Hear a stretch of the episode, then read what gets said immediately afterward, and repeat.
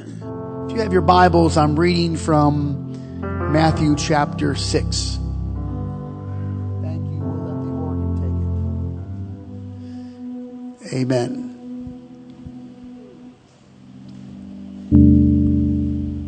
Pray for all the people tonight. This is a great group that we have, and some folks are traveling, and some folks work different shifts. Some folks are very ill and cannot be here. We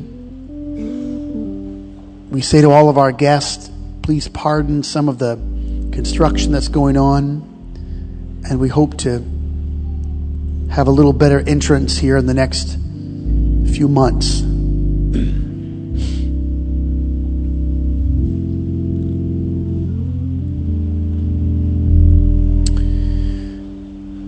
There are many places that I could have begun here. I sought the Lord to give me what He thought I should say as a, or read as a text. The Bible is replete with a very similar message. And um,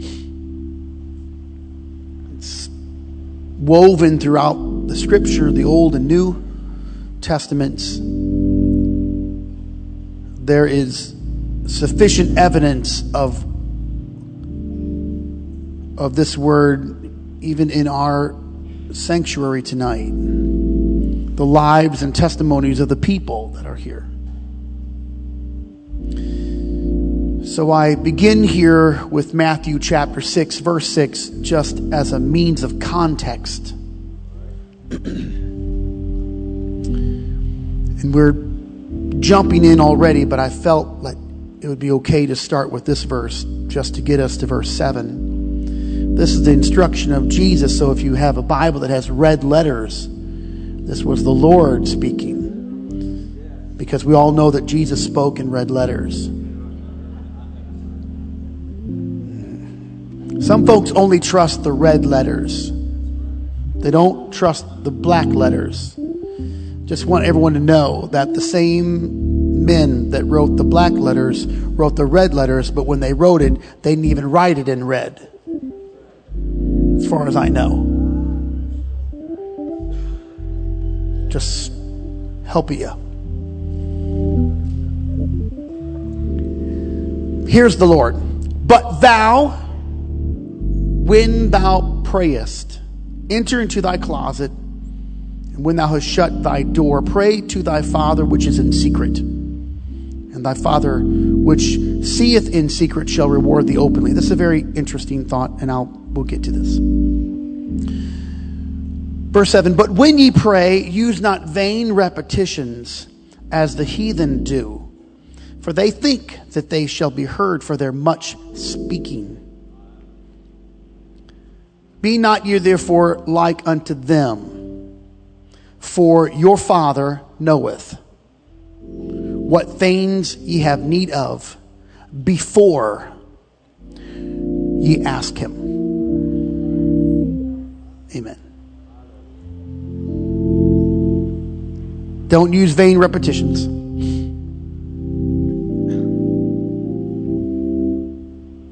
Pray. Your Father knoweth what things you have need of before is an interactive church. I love all the people of all denominations Baptist, Methodist, Episcopalians, Catholics, Jehovah's Witness, Methodist, all of them. Folks love all of them. But this is an interactive church. We know that because we need more room at the altar because people regularly leave their seat and come to the front. So I would hope that you would stay interactive while I'm preaching. Because this word requires a reply. Amen. Amen. Oh, yes. Praise God. Everybody said in Jesus' name, He's a good God.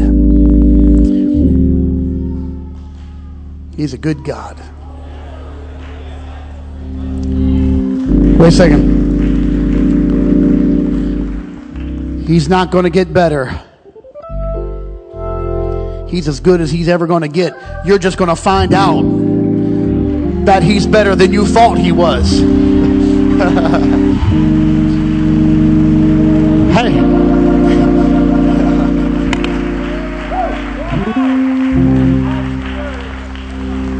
You ain't even find out found out yet how good he's going to be. He's better than you thought he was yesterday. And when you get to the place you think that he can't get any better, he's better than that. Oh yes. Now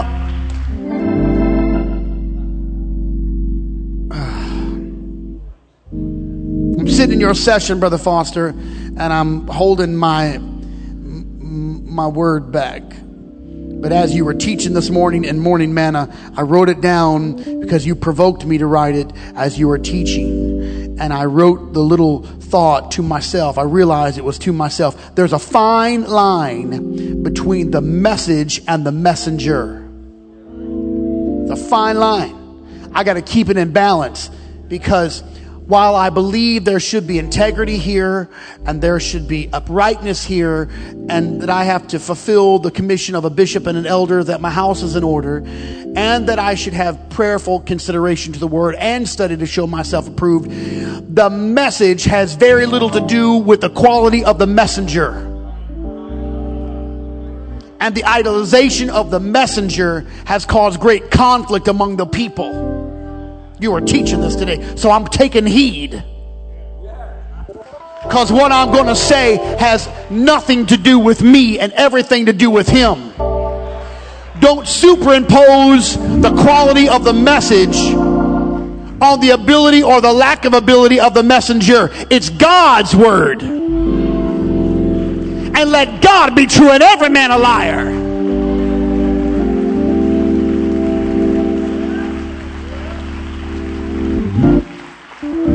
One of the one of the one of the deficiencies that I have as the pastor is that you know me and I know you.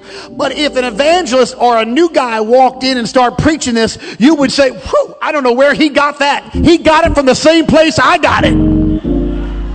All right, all right, all right.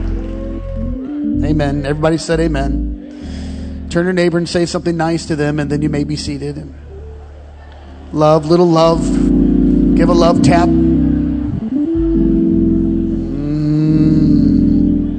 all right.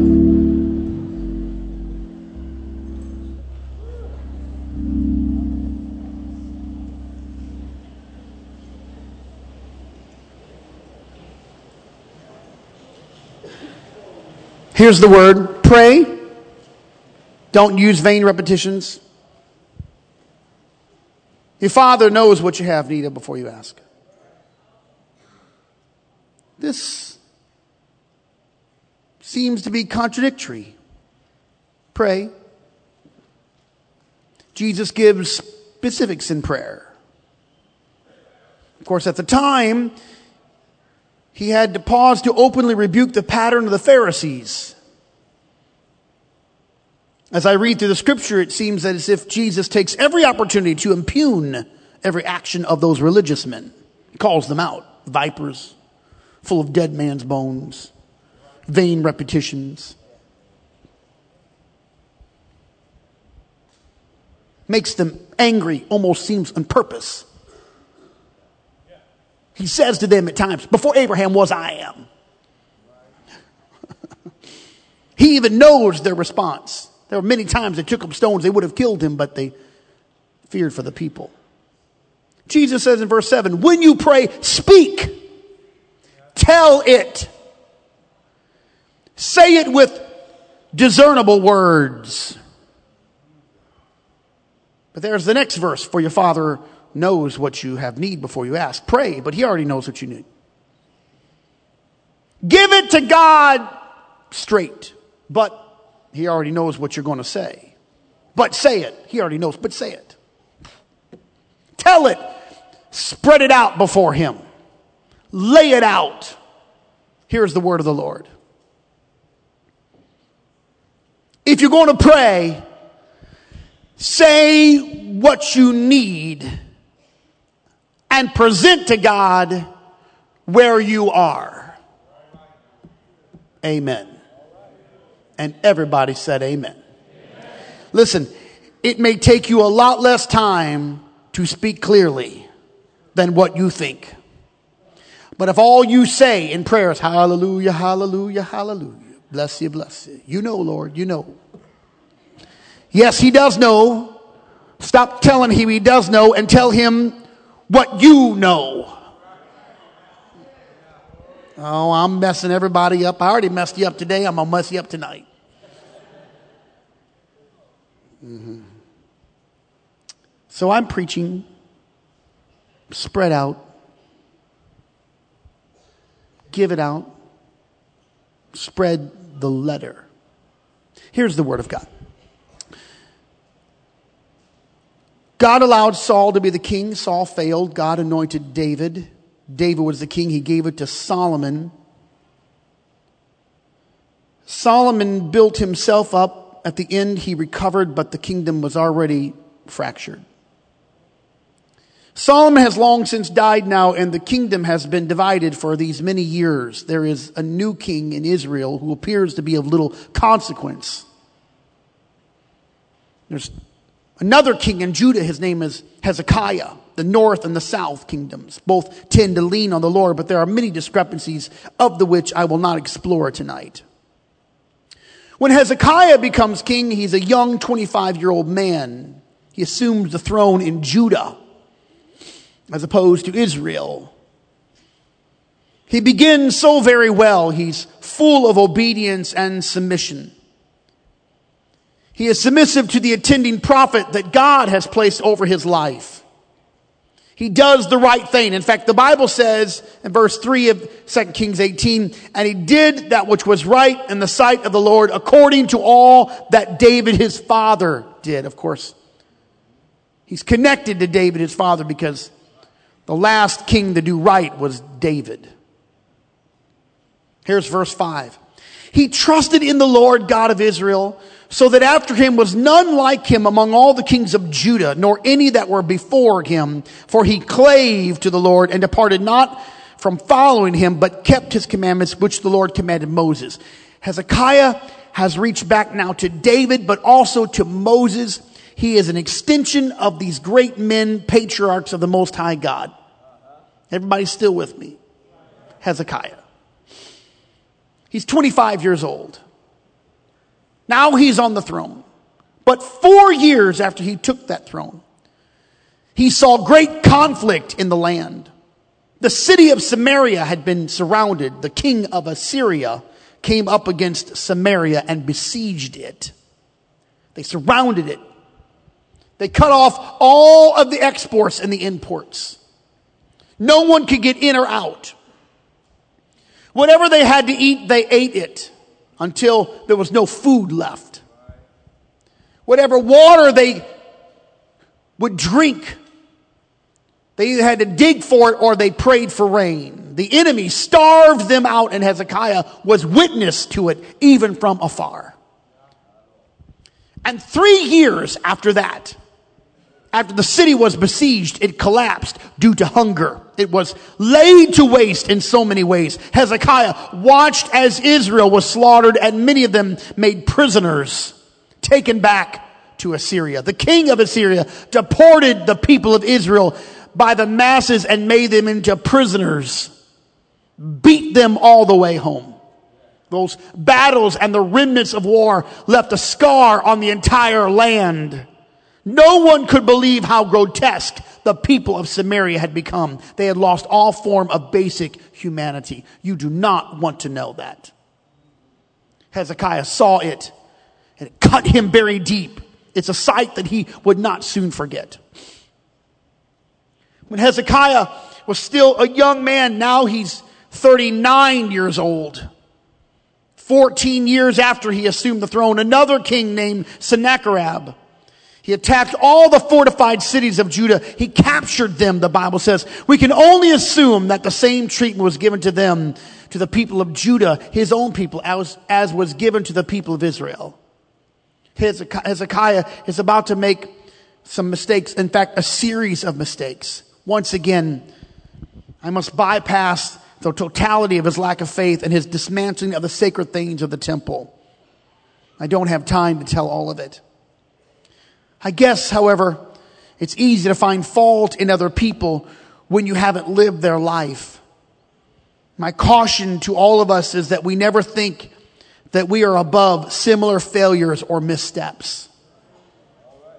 Don't ever think that you're better than someone else. Because if a man thinks he stands, take heed lest he fall. You are never as sure as you think you are. So the Bible says, pay attention. Don't get overconfident in what you think you know or where God has put you.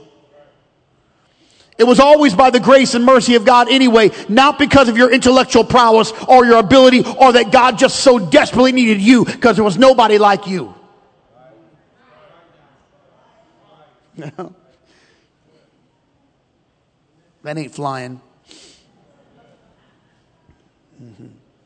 I'm going to take my time here a moment. Mm-hmm. Yeah.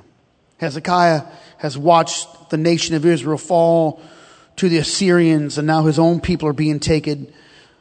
These walled cities, in fact, the Bible says fenced cities, are crumbling before his eyes. The reports are devastating, and he begins to negotiate with this wicked king. He makes deals with him. Hezekiah began to make concessions, thinking that it will suffice or solve the issue. Somehow he believes that if he gives in a little, the enemy will leave them alone. So he gives up treasure and gold and the holy things that belong to God. Hezekiah is not alone. The ages have told the same stories of compromise by a host of good-hearted, maybe well-intentioned people. Just remember, everybody remember, young people remember. Young adults remember. Dad, remember. Mother, remember this. Whoever you are here, remember this. The enemy of your soul will never be satisfied with your concession. If you give him, are you ready? If you give him your Wednesday night Bible study time, he'll ask you for Sunday night. If you give up your Sunday night, he'll ask you for Sunday morning. If you give up teaching a Sunday school class, he'll be after your choir membership. When he gets done with that, he'll be after your worship. He's a thief. He's come to kill, steal, and destroy. If he can take your faith in people away and in the Bible away and in the eldership away, he'll strip you of faith in everything. He'd like to wipe you out. Don't ever make a concession, not a little bit. He'll never be satisfied. And to that end, the enemy will never leave you alone. Mm-hmm. The world will never leave you alone. There's always something enticing to you. Hear me, young people, young men, the world will always entice you. There's all, they're always going to make up something new to lure you in to the world that they live in. Oh my.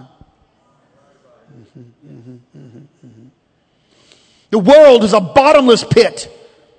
There is no amount of compromise that will be the end to its insatiable appetite to strip you of everything holy that is holy and belongs to God.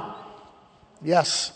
Hezekiah will learn this lesson the hard way because at the end of the giveaways, the enemy still wanted more, even more than that, and more than that. The details of Judah's coming demise is now going to be written down in a letter and sent to Hezekiah. And Hezekiah turns to his most trusted advisors, the king's own advisors, and he says, this day is a day of distress and rebuke and disgrace as when children come to the point of birth and there is no strength to deliver them. As if they die in the womb. This is the kind of day it is. Sennacherib has done more than just send messages of threats. He has proof of his destructive power. And after all is said and done, the flickering campfires of the Assyrian armies lay just beyond the hillside. It's a clear distinction and indication that the king of Assyria, Sennacherib, is on his way. All of those men are gathered there. They're ready. They're camped outside of Judah. But before he arrives to destroy the lot of the people, the enemy writes a letter and sends it to Hezekiah. The letter has details, proof, facts mixed with lies. That's always a hard one. Letters that have details and facts scattered among the lies. He writes, don't depend on your God to save you. He didn't save Samaria. We took that city. We besieged that city. He writes, Surely you have heard what we did to all the surrounding countries and nations. We destroyed them completely. So who do you think is going to deliver you? Here's verse 11. Who's coming to help you when no one came to help them? Yeah. Sennacherib writes the letter. This is what he wrote. He's writing, use the same logic People have died in every corner of this land. We killed them with the sword. We starved them out. We besieged them. So who's going to save you? No one else was delivered. It's in the letter. It's in the letter. Facts. Written with a threat. Written, written with a lie. Who's going to save you? Where is the king of Hamath? Where is the king of Arpad, the king of the city of Zarephaim, or of Hena, or of Avah? It's more than just a report. It is layered with facts intended for fear. There's a letter that is meant to make you give up. And that is the intent of the devil here tonight. He cannot defeat you, but he can overwhelm you. He cannot kill you, but he can put you in major distress. He does not use things that are foreign to you. There's proof, he says. Look around. He tells you it didn't happen for them. It didn't happen for that family. They prayed and I overtook them. It's a letter and it is reality. And though Hezekiah has made some critical mistakes, there is something inside of him that still speaks of sincerity because Hezekiah receives the letter. He receives the letter and then he went to the temple of the Lord and he spread it out before the Lord. He spread the letter out before the Lord. I rise to say to all the people of the Most High God, it's time to stop hiding. We have some issues here that need to be exposed. Fear and faithlessness and lust and jealousy and envy and lack of affirmation and discontentedness and emotional wounds and so many more reside in this place. Some people sit in here, but you are mad and angry at God. It's time for you to spread it out before the Lord and take that letter and spread it out before the Lord. It's time for you to get real. It's time for us to get real. We cannot afford to be passive Pentecostals acting like we are all together when we know we are not. It's time for the church to get real. Hey, if you're a hypocrite, it's time to get right. If you're discouraged, it's time to get built up. If you are in the back, it's time to get to the front. If you think you're the head, it's time to be the servant.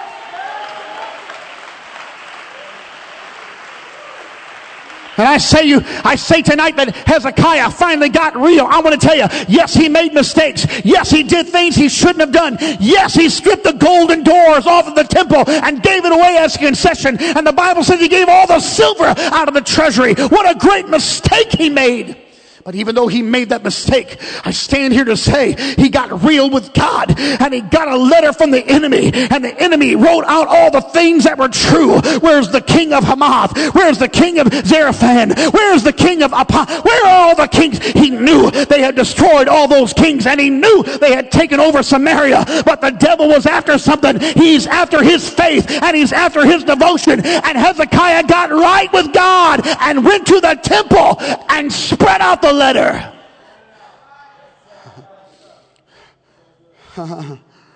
and he said, Sennacherib and his people have laid waste to the entire nations. Let me read Hezekiah's confession. Verse 17 of a truth.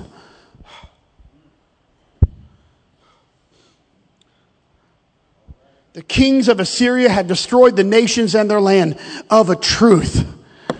Can somebody say of a truth? Come on, of a truth. It's true. Cancer kills. Abuse scars. Divorce fractures. Words can hurt. Lies against you can ruin everything. It's true. Lust corrupts. And it's true. I need help all that hiding, all that cloaked and little clapping and praising and come to church and dropping a little tithe in the offering as if it's a due to pay membership. It is not. I want to tell you, do the right thing, but don't hide who you are and where you are. The Lord knows exactly what you need even before you open up your mouth to tell Him.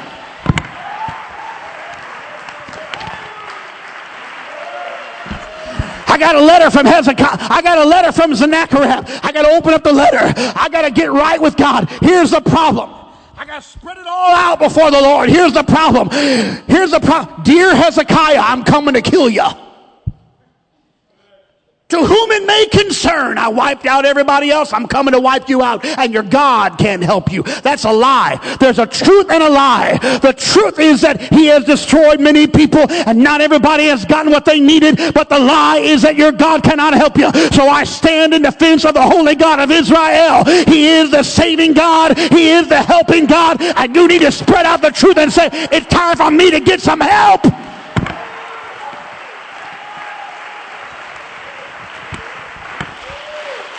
Yay! Listen, it's more than a report. It's layered with facts intended for fear. There's a letter that is meant to make you give up. That's the intent of the devil. He cannot defeat you, but the intent of the devil is to overwhelm you with facts and then institute and insert doubt and lies.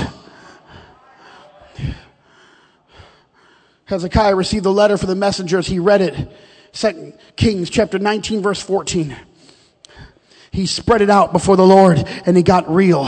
And he said, of a truth, of a truth, spread the letter, pray. Your father already knows what you have need of, but the directive to this body is to pray. He commands you to say what he already knows. Let me do it again. He commands you to say out of your mouth what he already knows. I'm not sure, but I think it's because when you say it, you're admitting that you don't have it all together and you need help. Because my inclination is, well, if you already know it, Lord, why do I have to say it?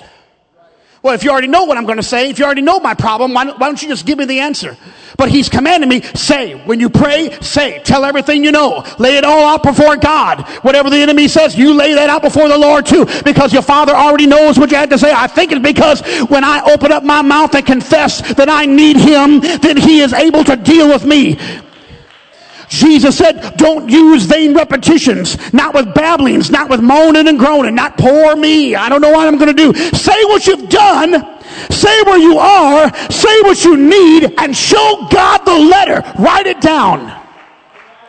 I feel like telling somebody tonight, you will not surprise God when you confess to Him what you're struggling with. He's never going to say, Whoa, I don't know about you. And furthermore, you're not going to hurt your chances of being healed or being helped if you tell on yourself like it really is.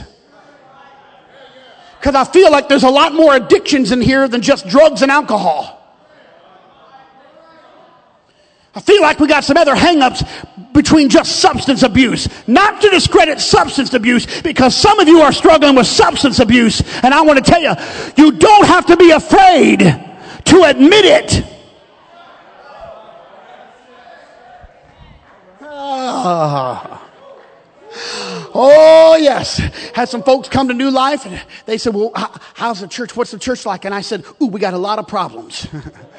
I just wanted to spell all the news, all the reports of if the church is going good. I said, Oh, we got a lot of problems. We got all kinds of issues. We got people coming in with all kinds of struggles. I said, Don't, don't look on the outward of these folks. You know, they dress up in their nice ties and we got all this going on. I like all that. It's good. It's traditional stuff. But don't worry about that because we got a lot of hangups and hurts and pains and all kinds of things in our past and people have been abused people have been molested and people still struggling with things and people question their mind whether God loves them and whether or not they fit or whether they should be. We got all kinds of stuff. I just want to spell it right now because I'll tell you why we're here. We're not here because we got good. We're here because we got God. We're not here because we earned it. We're, we're here because He bought it, our way into it.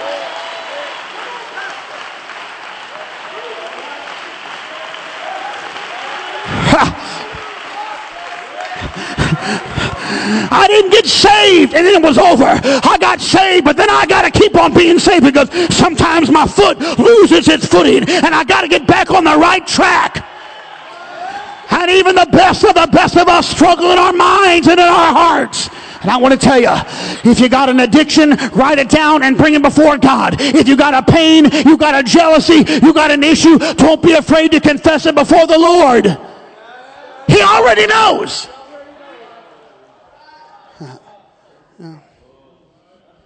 So instead, say, Lord, this is what it is. Instead of saying, now, Lord, you know where I struggle, and you know what it is that I'm struggling. See, we become experts at general prayers so that we don't incriminate ourselves before the Heavenly Father. Now, Lord, you know all of my problems. I don't have to repeat them. That's not what Jesus said. Oh, oh, no. You know, sometimes I preach counterculture, but I'm preaching counter Pentecostalism tonight. Mm-hmm. Because I've learned Pentecostalism all of my life. I'm a very young, almost somewhere in the ages of some time. Depressed a little bit about that. And I've heard how we learn how to pray so that we don't sound very bad, not that bad, in our own ears. Even when no one's around. Now, when people are around, we are really on guard. I thank you for your goodness in my life, Lord. You know all of my needs, Lord. Just, I'm just going to wrap them up like a big burrito.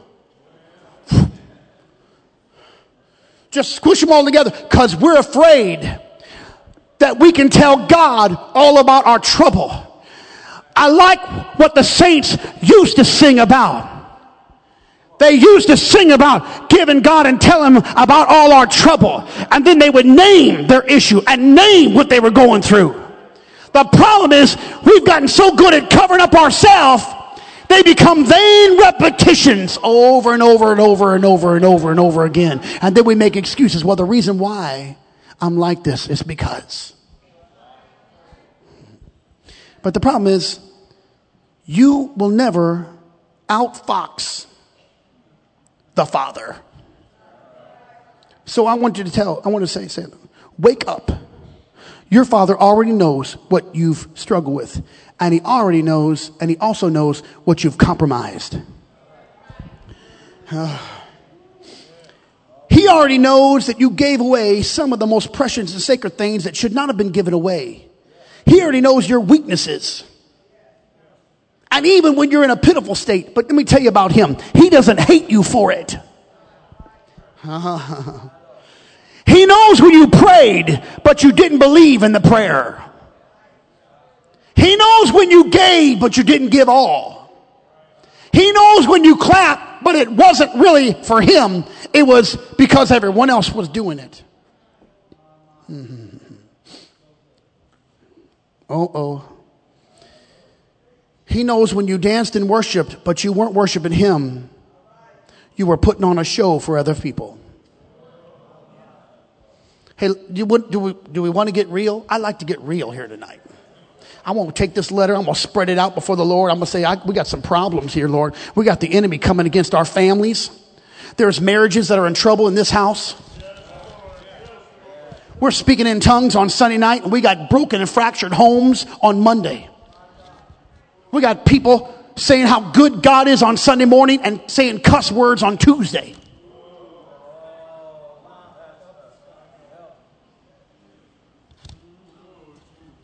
We got, we got attacks from the outside that's always trying to tear the church apart and people who don't have enough sense to know that's the design of the enemy. I'm writing my letter before God. I'm putting it all in. Here's my problems. Here's the problems I'm dealing with. And here's my compromises that I shouldn't have made.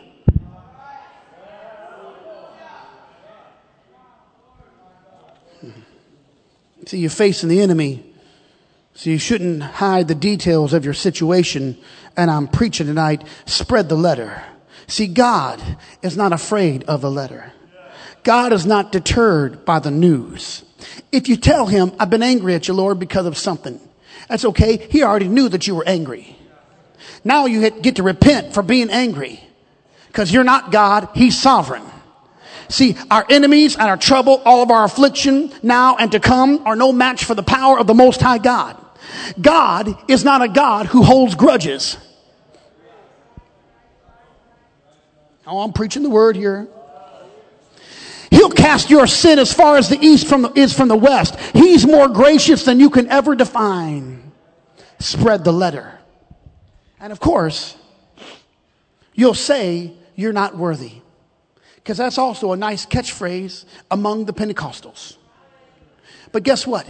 God knows you're not worthy. He knew you weren't worthy before you said you weren't worthy.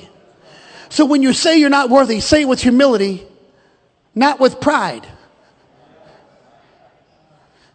Because some people say, I'm not really worthy, I'm not really worthy, but they feel like they're worthy. they just say it to kind of detract from their pride. I'm just looking down at my notes because I don't want to look up at anybody right now. But God already knew that you weren't worthy. He knew you weren't worthy before He even brought you in and made you worthy. In fact, the only reason why you could be worthy is because of Him. But if you think that you're worthy, then you lose your worthiness. That's why he said of the enemy, Now therefore, O Lord our God, I beseech thee, Hezekiah said, Save us out of his hand, that all the kingdoms of the earth may know that thou art the Lord, the Lord God, even thou only. Here's why I want you to save us. Not for my benefit, not just because we're good. I want this victory to be yours so everybody knows. Hear me. I want you to spread out the letter, whatever it is. If it's you or if it's someone else, and you can be healed, not because you just need it, but because you are, de- you are declaring that God is the Lord over all the earth. Oh! I want to get real. Facts are the facts, and the details is to put the Lord before everything. He already knows everything. He knew before Hezekiah showed the letter to him. God knew what the letter was going to say before the enemy wrote the letter, but Hezekiah had to spread it out. There's something about total reliance upon God. I wish the church would get back to total reliance upon God. I need you. I need you. Oh Lord, every day, every hour, I need you. I've got to have you. I got to have you. I got to have you. I got to have you. I got to have you. And when he went before the Lord and got real with God and said, Lord, I know I need you. I know it's not about me anymore. I see the scarred land. I see the other cities that have been overtaken. But there's an enemy after us, Lord. Uh, and when he got done,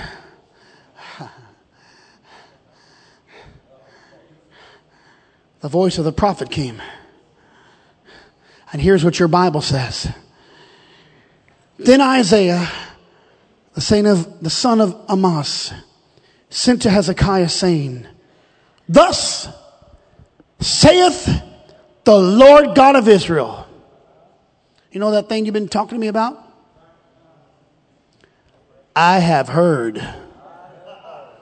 Ugh. Oh, I feel the Holy Ghost in this house. I'm going to tell you what, when you get real with God, there's a few words you want the Lord to say back to you. I got trouble. I got trouble coming my way. I got my own issues inside of my heart. I don't know what I'm going to do. And when the Lord comes back to you and says, you know that thing you've been praying about? Here's some comforting words. Mm-hmm. I got it.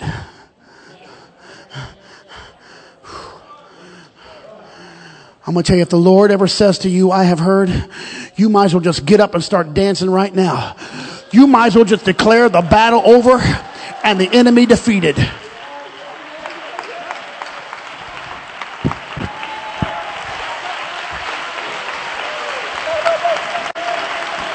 Oh!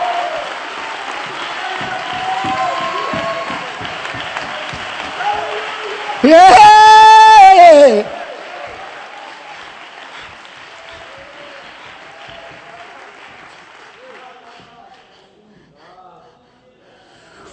If you get the word that God replies to you about the thing you've been battling with,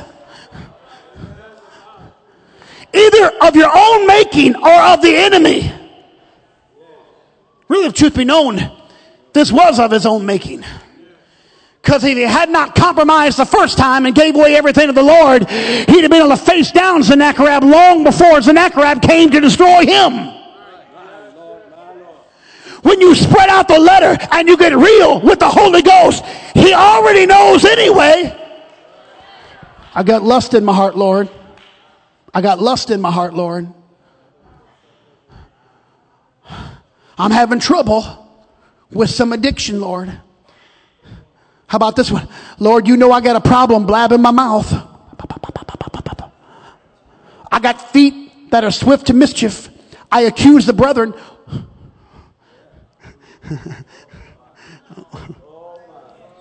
I always make the excuse. I don't say anything. I just listen. Mm.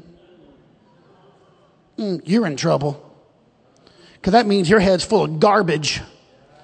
That means you've entertained the host of the enemy, the accuser and the naysayer and the person who tries to destroy the very elect of God. You're not truthful. You better spread out the letter. That's of your own making. And you better get it before God and say, Lord, I got some trouble. There's some facts and there's some lies. And it's made me disheartened. In fact, it's kind of like a baby that's about to be born and dies in the womb.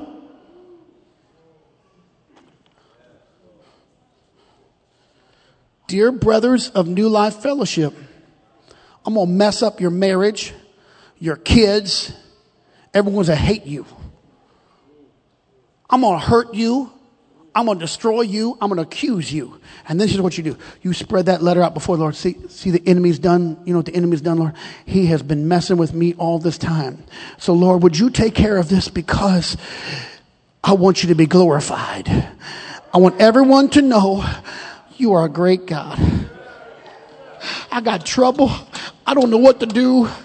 I feel all this stuff coming at me, but Lord, would you be the great God that you are?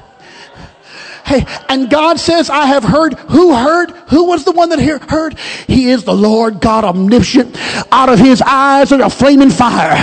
His vesture is dipped in blood, and there's a great white horse that he's riding on. He is the King immortal, the invisible, only wise God. There's nobody like him. He spoke the world into existence and then stepped out on the cosmos that he made.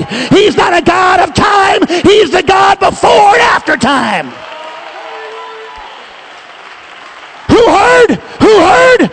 He is the great God. There is no God like him, and his name is above every other name.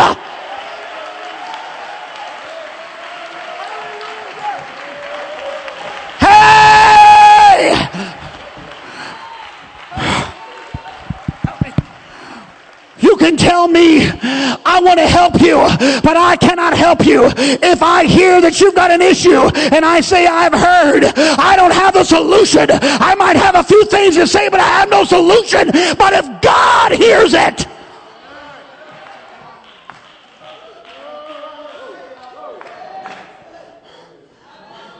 Wait, we don't have the we don't have the resources. We don't have the resources. We don't have the know-how. We don't have the medications. We don't have the science. We don't have the enough counselors. We don't, we don't have the wisdom to deal with these things. It's so complex. The myriad of people's lives right now. It's worse than all of the cumulative episodes of every soap opera every, ever invented or created. The lives of people, they're struggling. We struggle within and without, with ourselves, with media, with entertainment, with the world, with the spirit of the age. There's no there's no way I can answer all of your problems. They are so complex. You give me a problem. It's not just that. There's, there's, there's tributaries rolling off of all those things. I don't even know the answer, but I do know somebody who has the answer. You can tell me, but you've got to tell God and you've got to lay it out before God. He has the answer. And if your God says, I have heard, you ought to be dancing and shouting.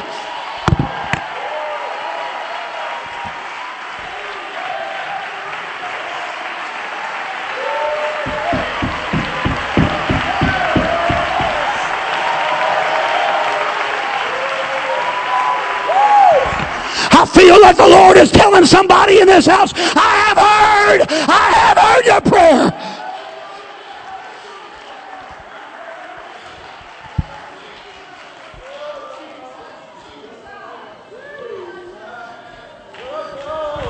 And God said, verse 32, that's what the Lord said concerning the king of Assyria. He ain't coming in this city.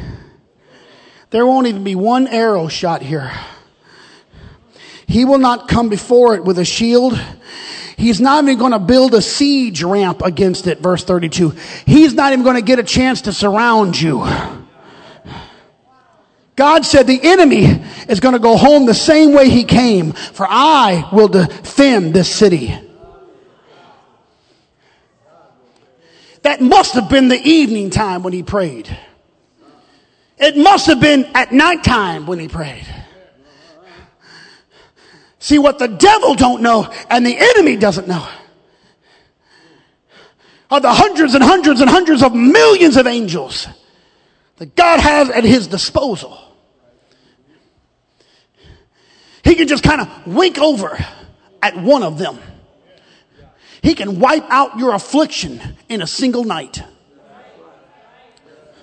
Nobody has 185,000 problems. Nobody.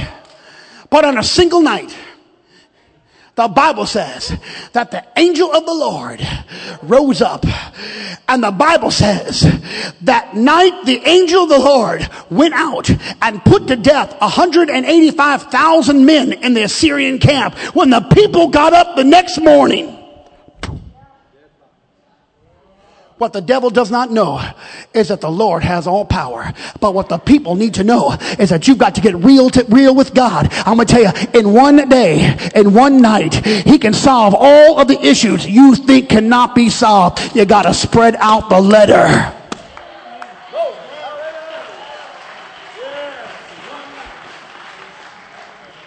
I'm feeling this right now. I'm feeling like you've been praying and God has said, I heard. I have heard. I, I have heard. Where are you at, Brother Greg? Come up here. Come up here. Hey, could you just do me a favor? I know this is not, I know this is not in your wheelhouse, man. Left brain engineer, you know. Last time you had a chill it was like the Star Spangled Banner. No, no, I'm sorry. When you, when you, when you got a new program for your computer, like, whew, I want you to do this. I want you to shout a little bit as you're coming up because you've been praying. You prayed for a long time.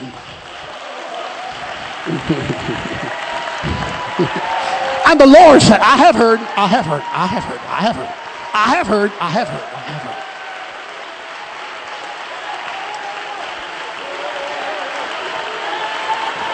Hey, come on, sweet wife. Come up here. Ha ta ta da ba sha ya ba ta ta ba sa ta da ba. He ta da ba sha ya bo sa ta ya ba.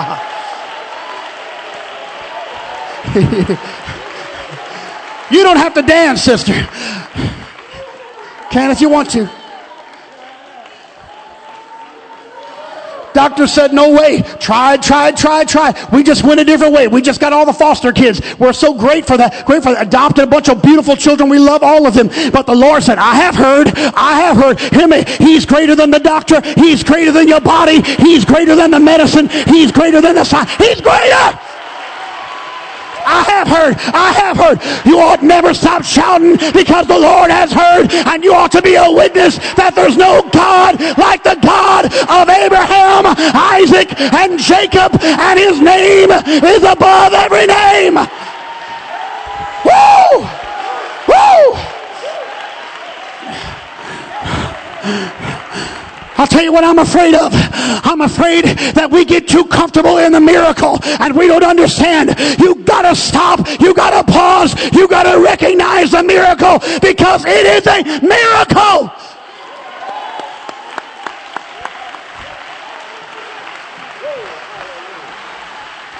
So instead of believing the report of the enemy, when the enemy says it didn't happen to them and it didn't happen to them, you go back and say, yes, but it happened to them and I know others. They got their miracle.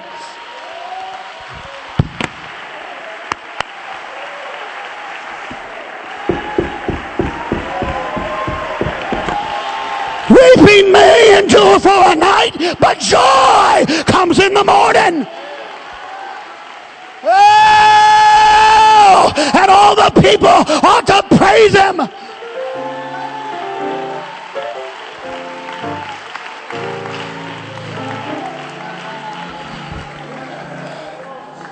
Wait. Hey, what did you guys do that was so great that the Lord answered your prayers after how many years? Oh, 14 years. 14 years later. And the Lord said, I've heard this. I have heard. I'm going to tell you what. It was only by the goodness of the Lord, Craig. Come on, let's get real. It was only by Jesus that did that. Yes, Where's the rest of your kids at? Hey, come on, all the kids, come up here, all the kids. Yeah, Carter. Hey, that's awesome. Love these kids. Look at this beautiful family. Look at these beautiful kids. Thank you. Thank you. You guys ready to change more diapers? Are you ready to change your diaper, huh? They're terrible. You even know what I'm talking about? Dear God in heaven, help this guy. I want to tell you with the goodness of the Lord. The whole earth is filled with the goodness of the Lord. I'm calling on the Lord God Almighty. Just send one angel. He can wipe out the whole mess in one night. And when you wake up the next morning, you're going to know that the Lord has heard.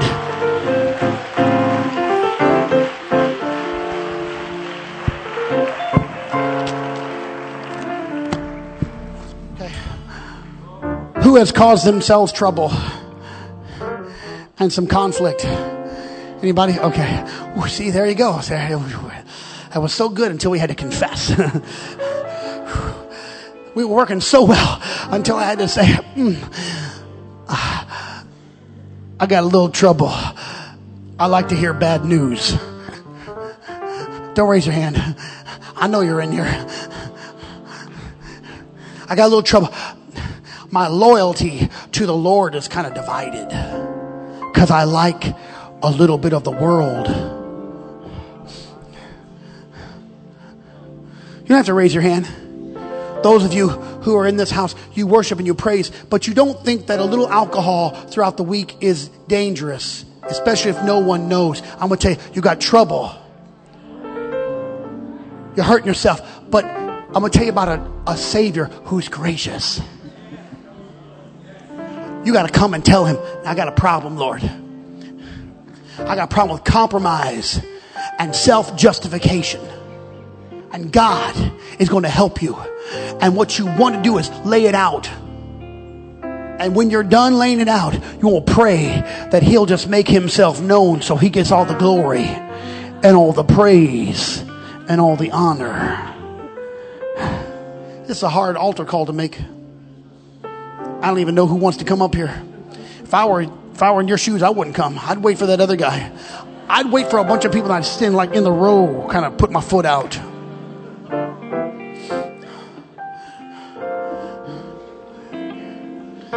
And I understand some of you are professional Pentecostals. God love you. Keep on coming.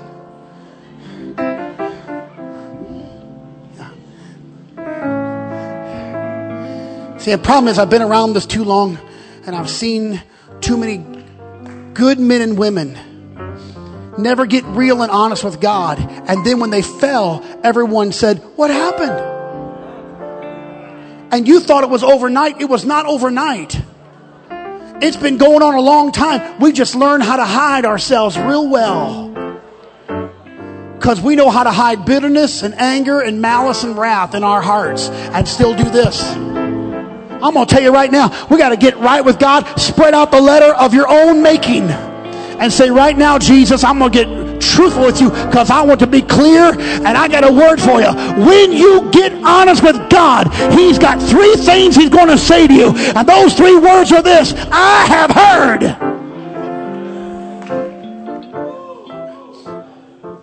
Just pray it right now. In the name of Jesus, I pray. I'm here to confess everything before you, Lord. You know me, but I'm going to tell you what it is. I'm not going to be ashamed or embarrassed. I'm embarrassed. I am ashamed, but I'm not going to. I'm not going to be so ashamed and embarrassed not to say it. It's not going to be vain repetitions. Forgive me just repeating holy, holy, holy, and hallelujah a thousand times when you know you've been wanting me to get serious with you, Lord. I'm spreading out before you.